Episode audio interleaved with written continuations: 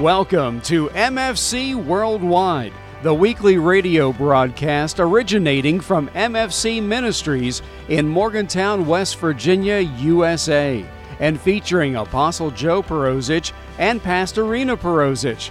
Join us now as we look into God's Word and learn how it still applies to our lives today. You can be set free. You can be healed.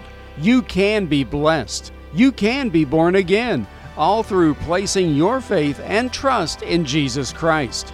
And now for today's message from MFC Ministries on this edition of MFC Worldwide. I don't know how you can win without God being number one.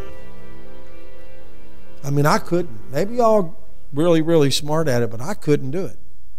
I kept getting losing, kept getting all beat up. I mean, I had to go after it to learn to win, and it's still a fight. I had to go after it.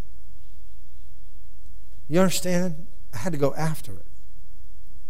Otherwise, it, it, it would I'd have never got anywhere. 1632. He that is slow to anger is better than the mighty, and he that rules his spirit than he that takes a city. In other words, if you can run yourself, you are bad to rule your own spirit.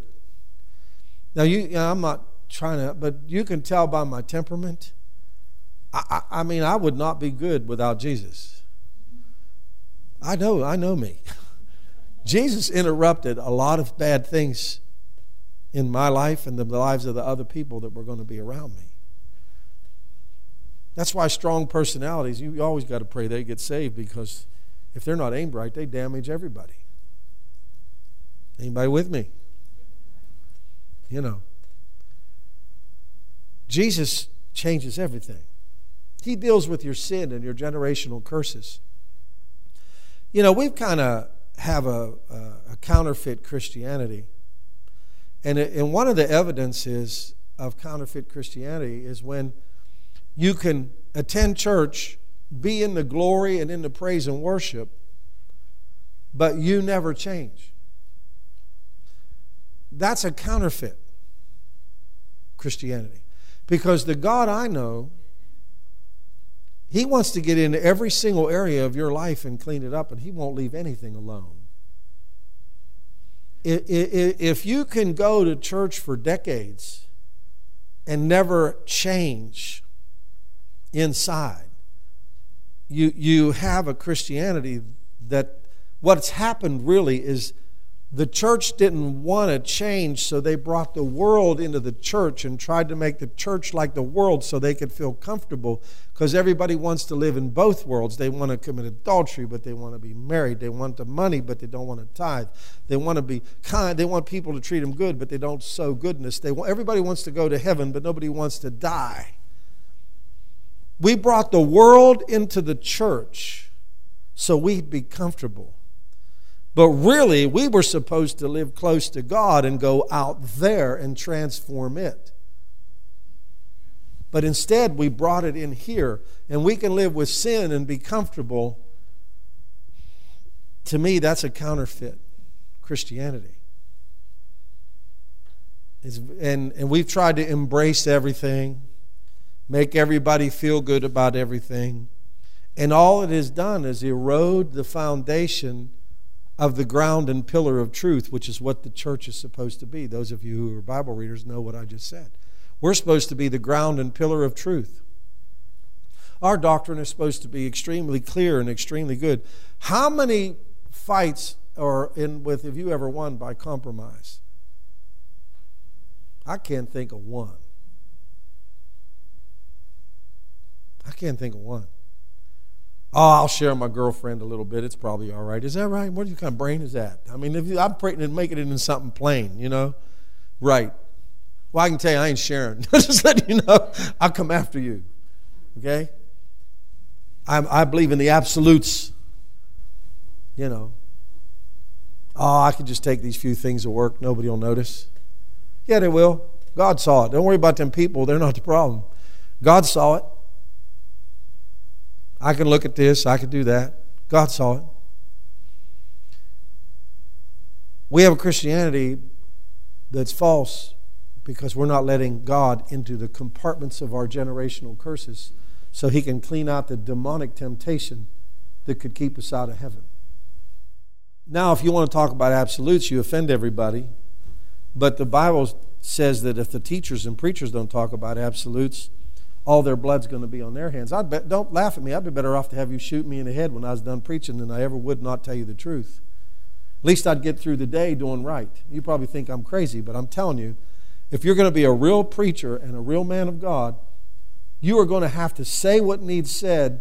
And if they kill you at the end of the church service, that's just the way it's going to be. But if you're going to let them stay in their sins and not do nothing, God told Ezekiel, that blood is on your hands, baby. I'm going to hold you accountable for their sins. Now you realize if the preacher doesn't say what needs said, the sins he is going to be punished with the people who did the sinning. That's a big responsibility. How'd you like to spend most of your life telling everybody what they don't want to hear? True or not?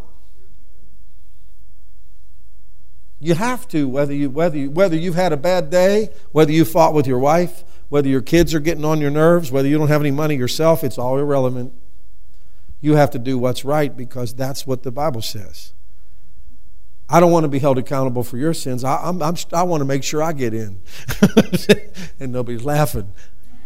Hey, you know, I want to make sure I go. Just because you're a preacher don't mean you get to go to heaven. There's lots of preachers over at Kennedy Center all the time. There is. There's accountants, Amish people, preachers, everybody. Lots of people go to jail. It doesn't matter what, what you, break the law, you go to jail. The biggest lie you can believe is I'm okay. It's I'm in process and God is going through my life one room at a time. He has taken the scrubber and a vacuum in every door, and I'm sure He's not done yet. But I'm going to be satisfied because I trust Him and I'm going to let Him scrub me clean. I think God is so righteous and so just that if you die in the middle of a scrubbing, but you're letting Him scrub, you're going to heaven and be in glory forever. But if you are deliberately disobeying, deliberately being defiant, and doing what you want to do, I'm not, I don't believe in once saved, always saved. I think the church is in a very perilous place because it's brought the world in and it has a false sense of security that it's okay to do what the world does. See, when I got born again, I remember reading these scriptures and they used to scare me. I said this earlier. One of them was, uh, "No man who loves his father or mother more than me." Well, I was freshly born again, and I was I loved my dad, and I thought, "I'm I'm I'm God saved, and I'm filled with the Holy Ghost." And my dad's Catholic, and he's not going to understand anything that I'm doing. He's going to think I walked away from religion. And I was petrified as a young man that I was going to have conflict with my father. Well, he died shortly thereafter, and I'm not saying God killed him, but I never had that conflict. And you probably think that's crazy, but I'm kind of glad because I didn't want to go through that one. How many of you had battles you didn't want to have? Thank you for your honesty. I like to tell you I was brave and want to go through them all, but that one was too big for me because my father had a big voice in my life. So, anyway, and the other one was no man uh, who doesn't take up the cross and follow me is fit to be my disciple. Now, see, I, when I first got born again, I had a vivid image of that cross because I grew up Catholic and there was a crucifix in every room in our house because they believed in protection, okay? And that cross looked very, very intimidating to me. As a child, I would look at that cross and see them nails and feet. And I said this to you a few years back. I remember saying this as a little boy, probably that tall. I said, whatever he did I don't want to do that because I don't ever want that to happen to me. That looks horrible. It scared me as a kid to think somebody could do that to another human. But you know, when you're six, seven, eight years old, you don't know about war, you don't know about rape, you don't know about famine, you don't know about anything. I was measuring my vision of that in my safe little world. I didn't understand it until I got old enough to know what really happens to understand what really happened and why that cross is so important. Cross is my friend now. It's where I go when I don't know what to do. It's where I go when I don't say, God, I don't understand. Help me. It's the one that says you got to die to what you want so somebody can, else can get what they need, which is God. You can't have both worlds. I'm telling you this morning. He says you will love one and hate the other. The world has crept into the church so we could be comfortable because we rejected the truth of the cross, so the devil fashioned another plan. Anytime you reject the truth, the devil fashions another thing for you. He always has something for you.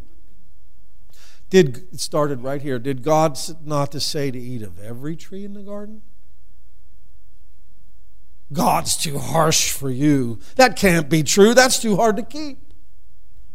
Well, look, my dad, husband, my, my uncles, my dad, they'll, they'll love me. Uh, They'll hate me. And what if I follow Jesus? I won't have no money. He wants a tithe. And, and if I, if I, if I, if I doesn't matter. You can't love anybody else more than you love God. You can't love money more than you love God. You can't love your own comfort more than you love God. God wants it all, every bit of it. He says, Whoever loses his life for my sake and the gospel shall find it. Do you know why we have an aimless generation? They never died.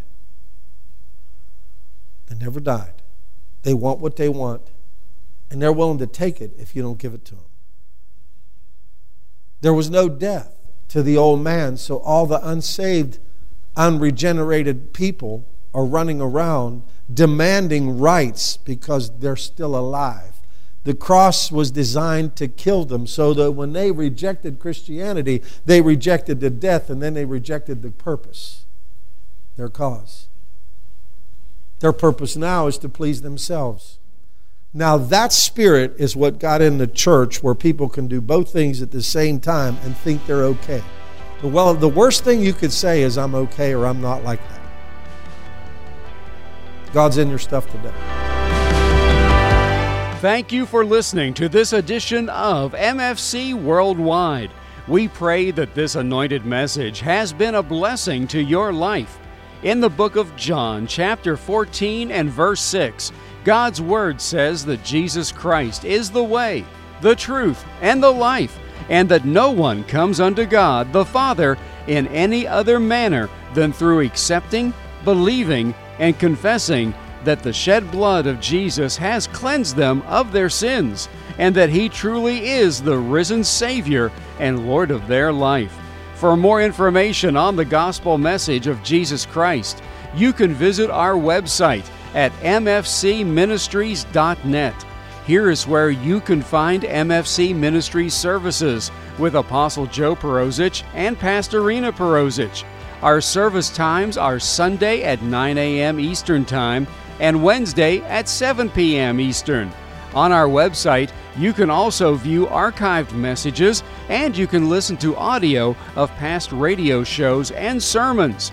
You can also view our television show, Believe Right, by visiting believeright.tv.